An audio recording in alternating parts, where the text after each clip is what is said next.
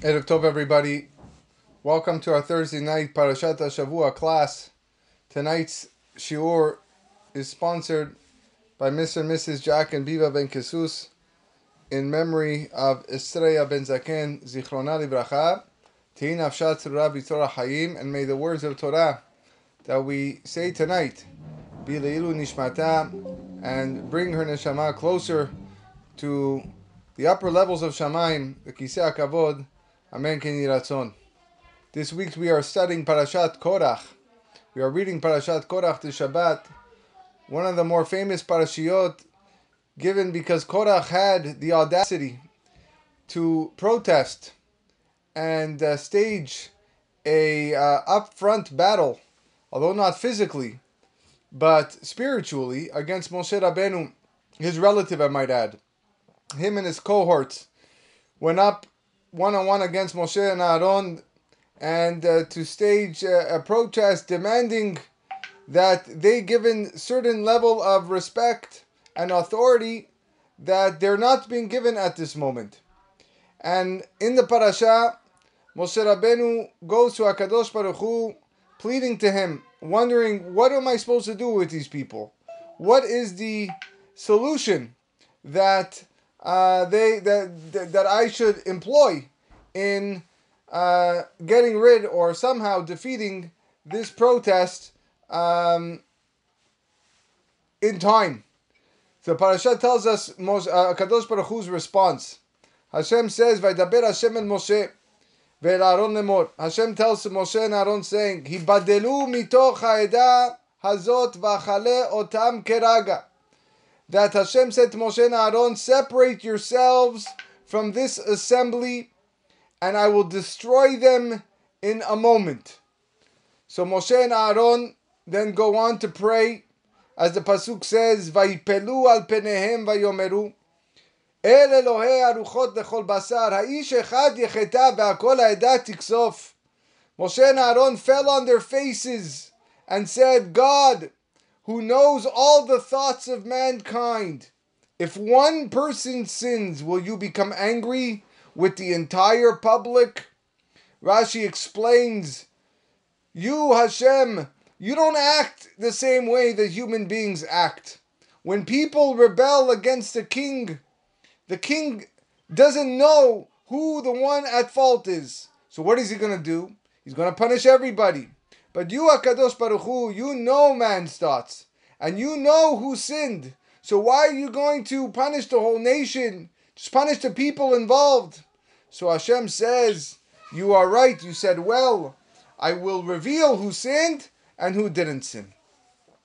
The Pasuk explains that Moshe and Aharon prayed for the nation at this time. How did they pray for this for their nation? Vaipelu al penehem. They fell on their faces. That's what the pasuk says. Rabbeinu Bechaye, who we're going to explain his perush today, says mikan lenefilat apayim batefilah.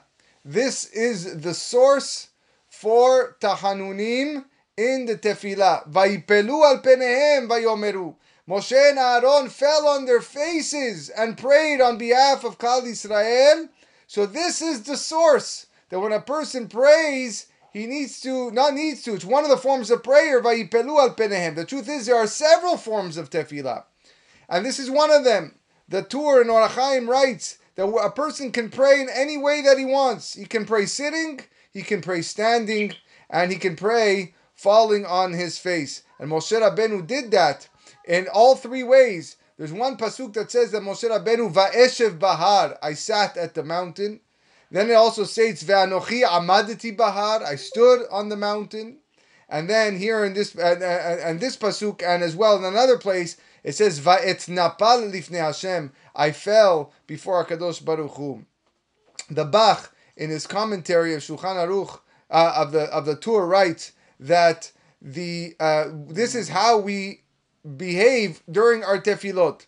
The first part of tefillah is done while you are sitting. The Birkot Keriyat Shema, Shema Yisrael, all the Pesukei de Zimra is done sitting. Vayeshev Bahar, sitting down. The the second part of Shmona Esrei, the second part is Shmona Esrei. Shmona Esrei is Amidah, and that is done. Amidah, standing. Omed. And then the third thing that we do to resemble tefillah is tahanunim. Tahanunim is vaipelu al penehem, that we fall down on our faces. Now, the Ashkenazim, our brothers, actually do fall on their faces. They actually, when they sit down, they put their hand, like their, their head on their arm like this, and it's vaipelu al penehem. That's why it's called nefilat apayim. We don't actually do that. That's not our custom, but we do bow our heads. Nefilat apayim kacha. We just lower our heads. That is exactly what we do. The truth is, what do we say in the Tachanun? We say in the Tachanun, Va'anachnu lo neda ma na'aseh. What is Va'anachnu lo neda ma na'aseh? We don't know what else to do. We don't know any other form of tefillah. If we did know another form of tefillah, then we would do that as well.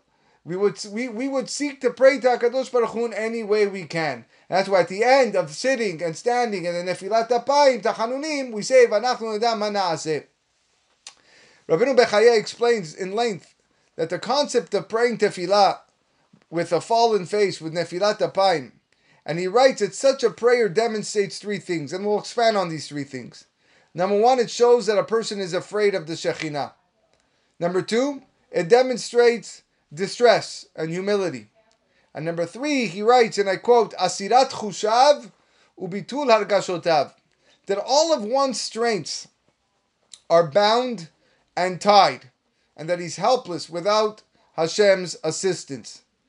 The, these three intentions of tefillah are implied when a person performs nefilat apayim.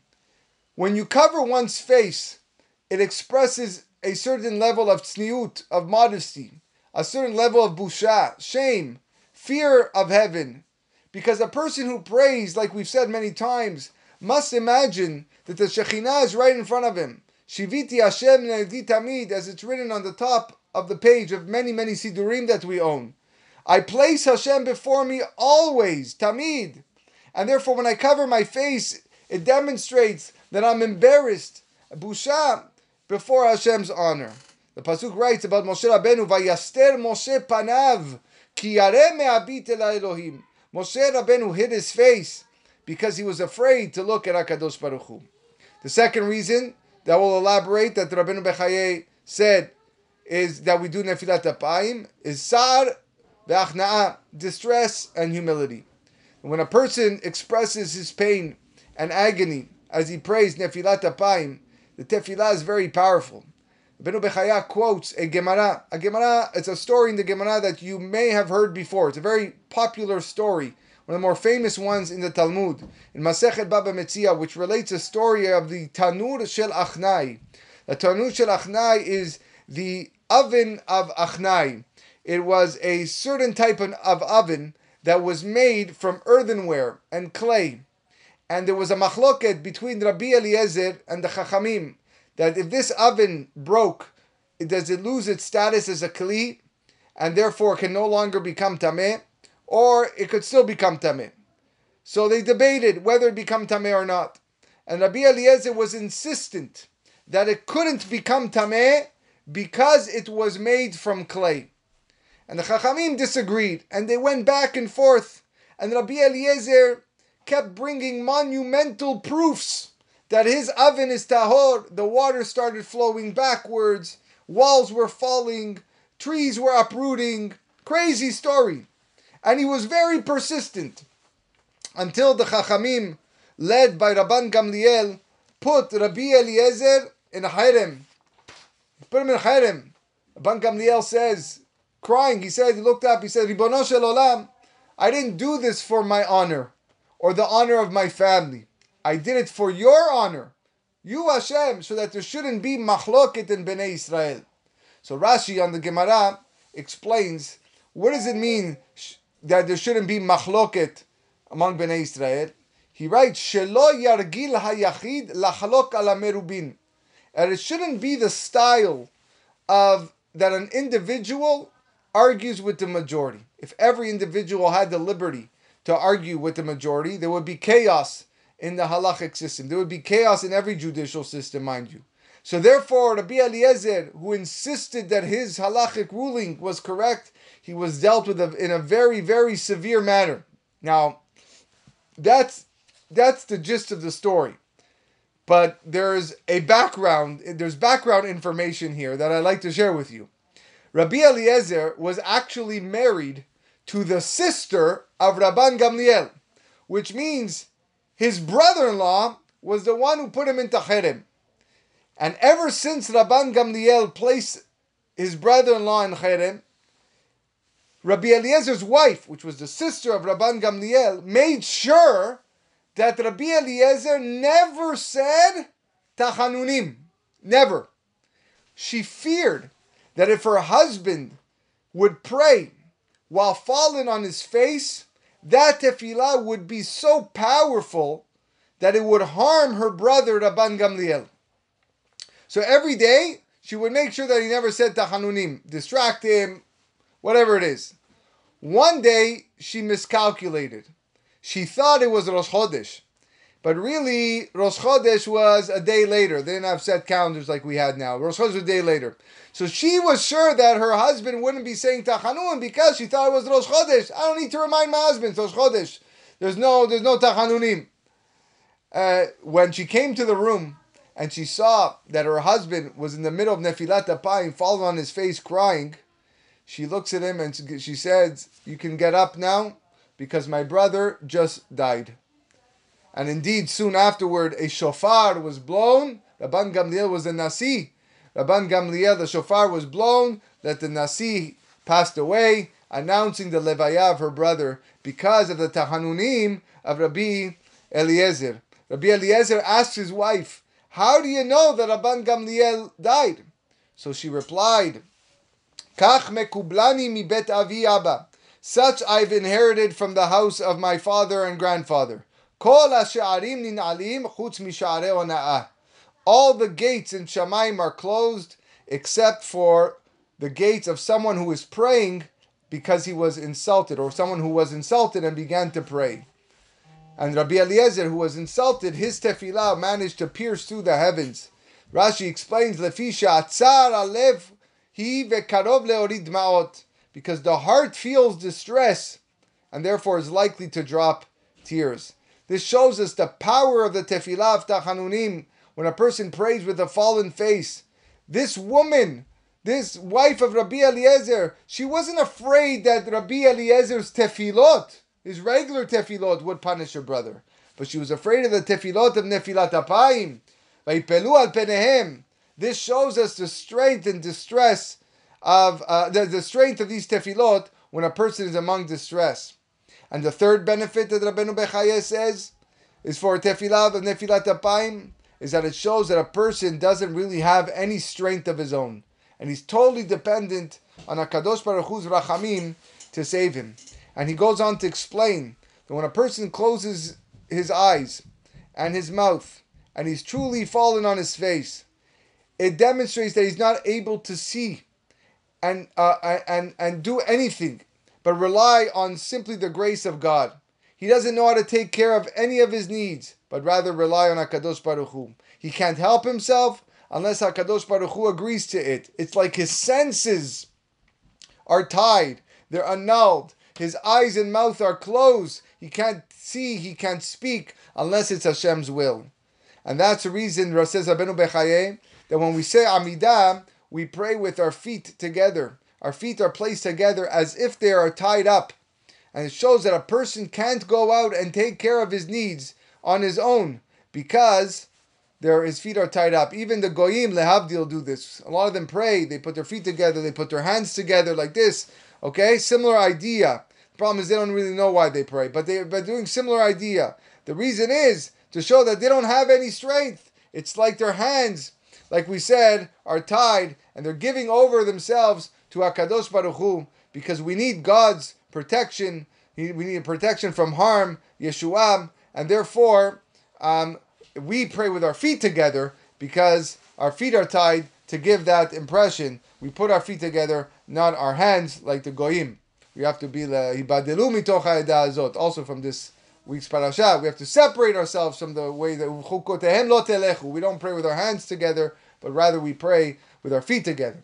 So now that we've seen a little bit of how special is tefillah, I feel I would take this opportunity to elaborate on this holy prayer of Tachanunim and uh, the, of Nefilat Apayim uh, with a few stories that hopefully will encourage us to pay a little bit more attention to this holy part of Tefillah.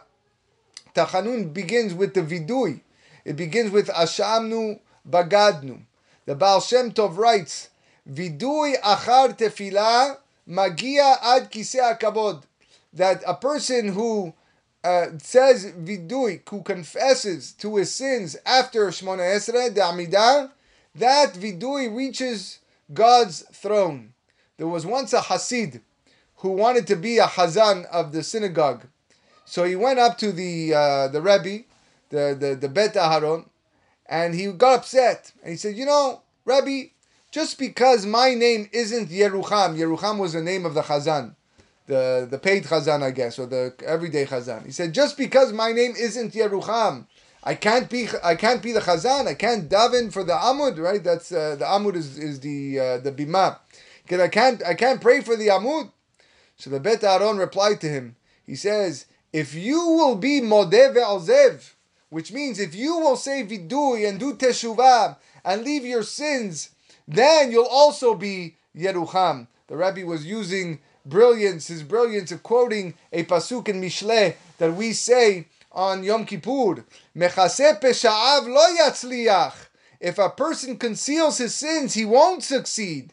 Umodeh ve'ozev Yerucham. But if one admits his sins and abandons his sins, he will receive Hashem's compassions. You want to be Yerucham? This is what he's telling the guy. You want to be the Chazan, yet like Yerucham? You have to be Modeh Ozev. You have to do your vidui in confession. Another story of a man who came to the Rebbe, another uh, Rebbe, and told him that his mazal was going down the drain. He seemed to have no mazal, no success in anything, no parnasa. Everything he was touching was failing. He didn't know what to do. So the rabbi asked him, Do you recite the Tachanunim? Do you say Tachanun during the week? So he was ashamed and he says, The truth is, many years I haven't said Tachanun. So he tells, the rabbi told him, How many Tachanuns did you miss? When did you begin skipping the Tachanun? So the man said, ah, You know, I'm so sorry to admit this, but when I was a young Bahur Yeshiva, I already began being lenient in reciting the Tachanun. So they made a calculation and they realized that they were he was missing thousands of tachanunim. So the rabbi told him, from now on, you have to be cautious to say every single tachanun, and you have to make up for all the tachanunim that you missed. And if you do so, your mazal will come back. But if you just miss one tachanun that you owe, you won't get your Yeshua. So the man followed the rabbi's advice. He took a few weeks, a few months, but after he filled all the tachanunim that he owed, he was careful to say all the tachanunim for his tefillah. His mazal improved. He became wealthy and became one of the uh, great wealthy individuals that supported um, that uh, that movement. Um, the, the, this Rebbe, his son, repeated this story, and he said, "You know what my father told that Jew was very logical. Why? There's a Mishnah in Masechet Kiddushin that states, Rabbi Shimon ben Elazar Omer, he says, Did you ever see birds or animals with professions, with jobs? Yet they have parnasah without distress. How? Behold, they were created to serve me, and I was created to serve my master. Shouldn't I have parnasah without hardships? This is what the human being says. If the birds and the animals have parnasah without hardships, shouldn't I have parnasah without hardships? Rather, the reason is because my deeds are bad. This is what Rabbi Shimon ben Elazar says. My deeds are bad, and I lost my parnasah. So the son of this Rebbe told him the reason why people have a hard time being matzliach is because of their evil deeds. So if you say vidui, you do teshuvah, you will bring your parnasah back. There's an interesting Gemara in Masechet Brachot that Rava used to tell his students, and he said the following to his students Students, during the months of Nisan and Tishrei, don't come to me to learn Torah. So you won't be busy with your parnasah the whole year. What in essence Rava was saying to his students was Tishrei and Nisan are primary months that people work in the field. You have to work in the field. So he told them, don't come to me to study. Tishrei and Nisan, you have to go in the field to work.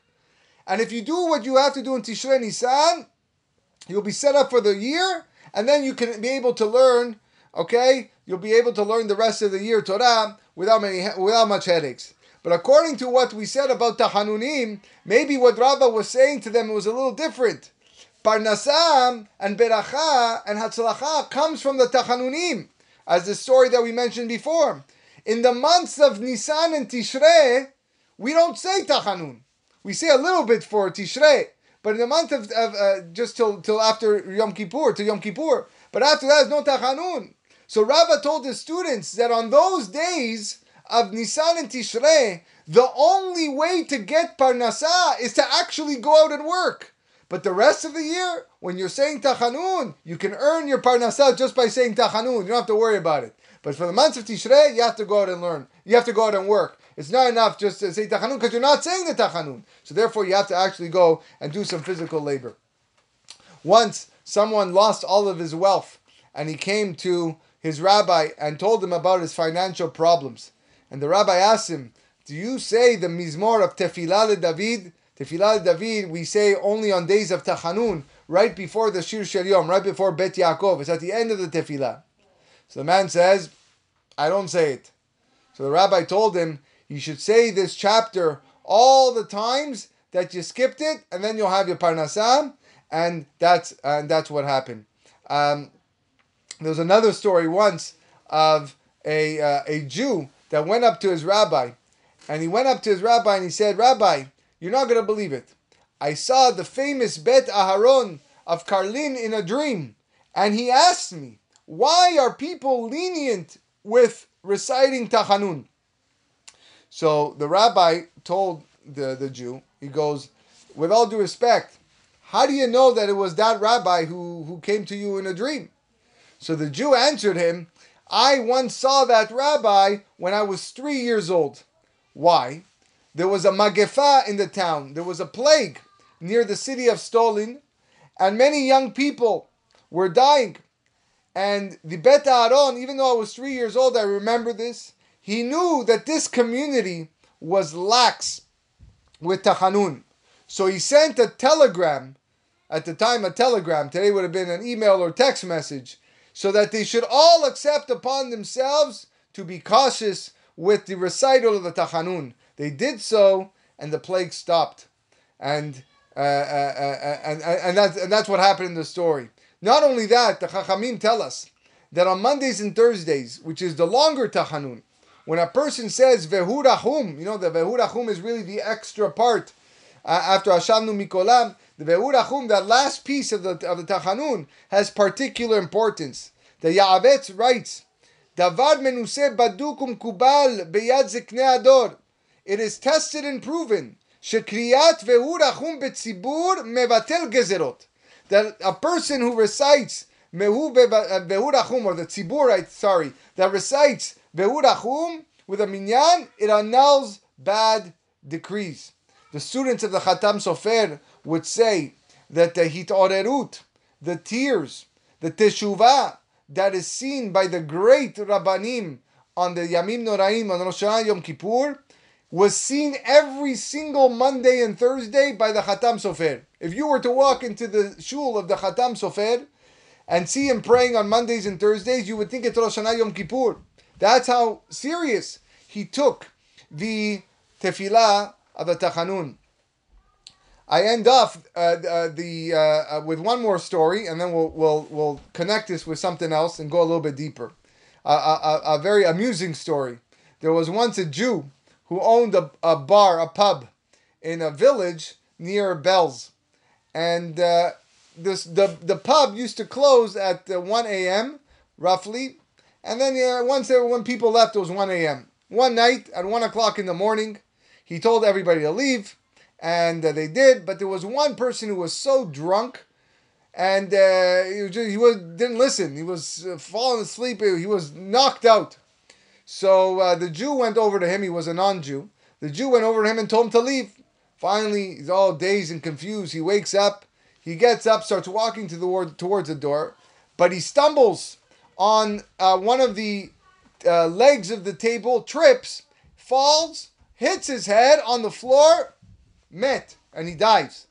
He died with the impact of his head. So now the owner of the bar, he was terrified. This is a non-Jew. If it became known that a goy died in his shop, his life would be in danger. The, the non-Jews would come and take revenge. Oh no, what's going to happen? So what did he do? He quickly left his shop. He locked the door with the non-Jew inside, dead on the floor. And he went to the Belzer Rebbe, Rabbi Yoshua Belz.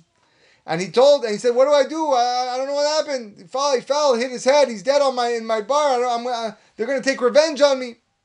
So the Belzer Rebbe told him, "Go to the corpse, go to the dead body, and recite the Vehurachum, the long Tahanun that we say on Mondays and Thursdays. Go recite that." So he did that. He went. He said the Vehurachum with tears, kavanah and when he finished, the moment he finished, Shema Yisrael Hashem Elokeinu Hashem Echad, the goy stood up. He walked up. He left the store, and the Jew is curious, couldn't believe what he's seeing. So he's following from behind. He leaves the store and he goes to his workshop, the workshop where he worked and where he lived as well. As soon as he entered the workshop, he fell to the ground, dead, and he died. He was found in his own uh, uh, quarters dead in his house, in his workshop. So the bar owner went back to the Belzer Rebbe to thank the rabbi. He goes, Thank you so much for this. And he asked him the obvious question. He goes, Rabbi, if the Tachanun prayer is so precious, so powerful, why are many Jews so lenient with it? Why don't Jews pay attention to it? Why are we so lax with it? We're always looking for excuses not to do it. So the Rebbe answered brilliantly and amusingly. He says, Do you want all the Goyim to come back to life? And that's what he told him. You know, every year we read Parashat Korach, and one of the most glaring questions is what was Korach's problem? What caused him to start a rebellion against Moshe and Aharon? And I read a beautiful piece by Rabbi Marc Angel that I received emails from, and I wanted to share with you. And something that we can probably take and learn a big lesson from uh, from Korach uh, and what he did to our everyday lives. The Arizal was one of the masters of Kabbalah, as we know, in Sefat in the 1500s. And he pointed out that the Gematria of Korach is the same Gematria of Moshe Rabbeinu, Moshe, the name Moshe, minus the gematria of Hevel. Hevel being Adam Arishon's son. Okay, that's nice. Why is that important? Why do I care that Korach gematria is the same as Moshe minus Hevel? So Rav Moshe Tendler, he explains the following. He offers this explanation that Korach had all the attributes of Moshe, but he was just missing the character of Hevel. That's what he was missing. And that's why it was Moshe minus Hevel. What was the quality of Hevel that Korach was missing that caused his downfall? In this tragic story of Cain and Hevel, both of them offered a sacrifice to Hashem. Hevel gave an animal offering, and Cain brought produce. Tosfot says that he, uh, that he brought uh, uh, flax was his korban. Both of them knew that they had to bring offerings to Hashem. Cain thought that since Hakadosh Baruch Hu doesn't gain any actual benefit from our animal sacrifice, and the main aspect of the offering is our kavanah, is the intentions. So there's nothing wrong, there's no harm with bringing something other than an animal. And as long as the kavanot are good, as long as the intention is correct, that's going to be enough. Hevel, however, understood that the proper way to bring an offering is with an animal. So he brought an animal. So now, what did Hevel have that Korach didn't? The Midrash Tanhuma explains that Korach brought two questions to Moshe Rabbeinu in order to uh, doubt or question his halachic authority. The first question he brought was if a garment is fully made of techelet, would that need tzitzit at its corners? And Moshe Rabbeinu said, yes, it needs tzitzit on the corners. So Korach and his cohort are, uh, started mocking Moshe and making fun of him. I don't get it, they said. If a regular garment only needs one strand of techelet to exempt it, why should a fully blue garment of techelet still need tzitzit to make itself exempt? The other question was very similar. If a room of um, um, he asked if a room of Torah scrolls required a mezuzah, and Moshe Rabbeinu once again said yes, it requires a mezuzah. So again, they made fun of him. They made fun of him. If a little scroll with only two paragraphs of Torah exempt a room from its obligation, surely a room totally full of Torah scrolls should exempt himself. Korach had the same fatal flaw as Cain.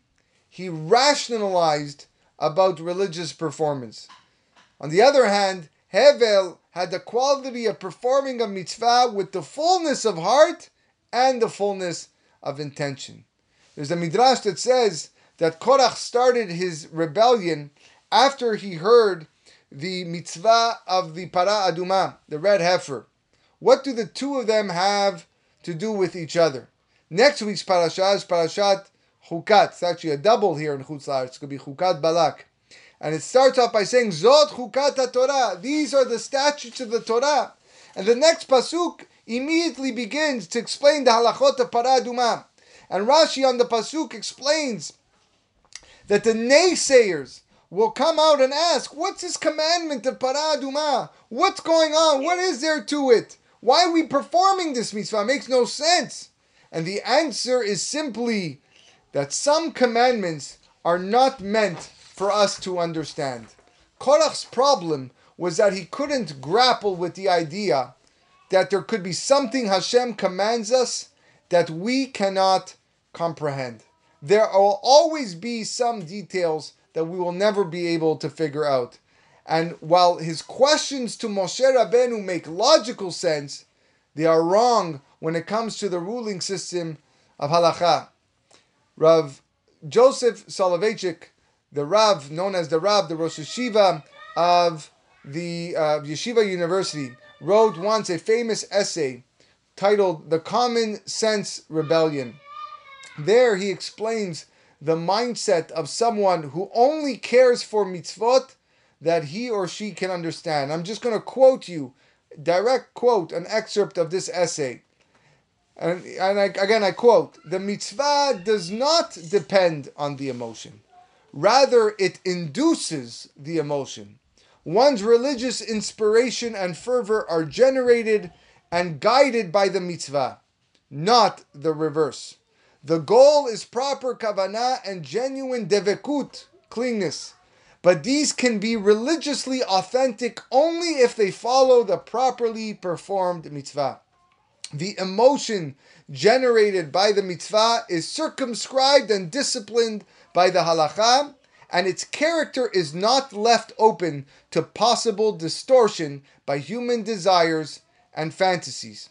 The halachically defined mitzvah has quantitative dimensions and precise perimeters, and these establish the authenticity of the genuinely Jewish religious experience. So the Rav, Rav Yosef Soloveitchik, does not discount the factor of feeling in mitzvot, but rather he's saying the main part of the mitzvah is the importance. And I go back to what we talked about earlier with Tachanunim. Tachanunim, I can't tell you how many times I myself am guilty, looking for reasons not to recite Tachanunim. Do we have to say Tachanun today? Can we skip Tachanun today? What if I do a short Tachanunim today? And the reason is because a lot of us, a lot of us don't connect to it. A lot of us don't feel that why we have to say Tachanun. We look at our lives and we look back and we say, I had a pretty good day. I had a pretty good day today. I had a pretty good day yesterday. I don't remember I think I did anything wrong. I don't even understand the words. Ashamnu, bagadnu, gazalnu, gazalnu. I robbed. I didn't rob. Who did I rob today? I didn't rob anybody. Why am I saying these things? Who am I betraying that I need to say bagadnu? right? And if you read the translations, a lot of it's foreign to us. Therefore, we don't feel connected to it. So we bang our chests because we have to bang our chests. But that's not the point. Besides the deeper aspects that we spoke about at the uh, at the start of the shiur, that of all these the powers that it has to bring Yeshua, to bring Parnasah and Hatzlacha, and all the amazing things that it can bring. But that's not the purpose. The purpose is just go and perform it. We don't have that. We don't have to stop and think, oh, but if I didn't sin, then I don't have to say Tahanunim. That's why we know even after the day after uh, the the tefillah after Yom Kippur. It's a big question people ask. Why are we saying the beracha in Arvit Yom Kippur Selach Lanu? Right after we finish Yom Kippur, Hakadosh Baruch Hu forgave us from our for all our sins, and we first uh, Arvit Selach Lanu, but forgive us. Why? Why we for for what? We just we we. How can we do anything wrong?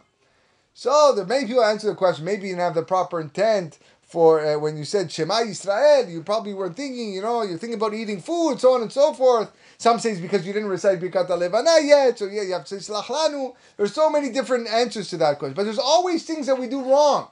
But we think that we are perfect individuals. We think there's no need for us to say Tachanun. And maybe what Korach is saying, maybe the lesson from Korach, what Moshe Rabbeinu is saying Korach is, you don't get it. You just got to put up the mezuzah. You just got to put the tzitzit. Stop asking questions. You have to say Tachanunim.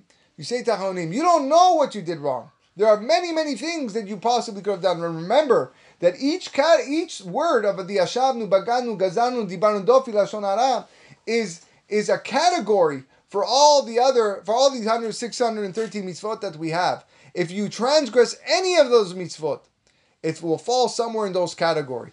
So to think, to think that we would go through our day perfect is a wrong train of thought. We are not perfect. We are human beings. We are prone to err. And therefore, we have to take the tachanunim more seriously, not look for excuses not to say tachanunim, especially those moments where you're praying beyachid or you got a party going on in your backyard and you need to get there quickly, so you wanna you say mincha fast, and so I don't have to say tachanunim.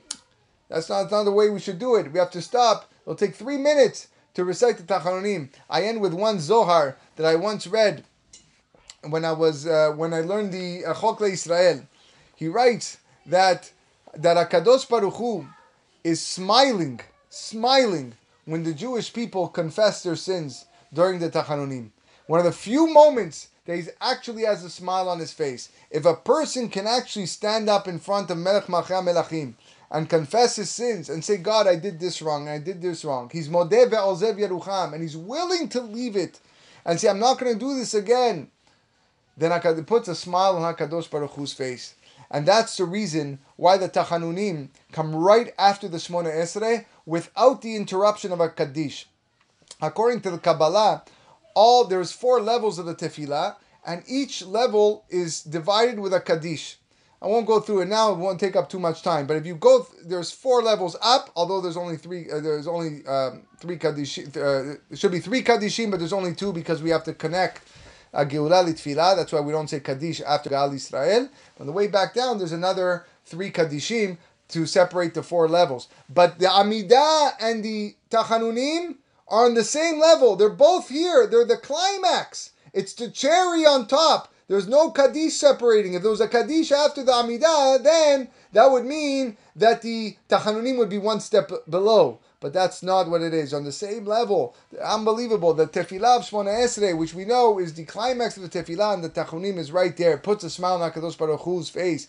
Let us do what we can to take a few extra minutes to recite the Tachanunim slowly. Look at all the promises that our Chachamim tell us we would get of Yeshua, Parnasah, all the amazing things that can come to us as a result of reciting this holy prayer. And let's learn the lesson from Korach to not quite go so deep and, and think that maybe you don't have to do that such a type of thing and find excuses not to do so. We have to learn from Hevel. We have to learn from says no, just just do what you what Hakadosh Baruch Hu wants. Hakadosh Baruch Hu wants an animal as a sacrifice, so we give an animal as a sacrifice.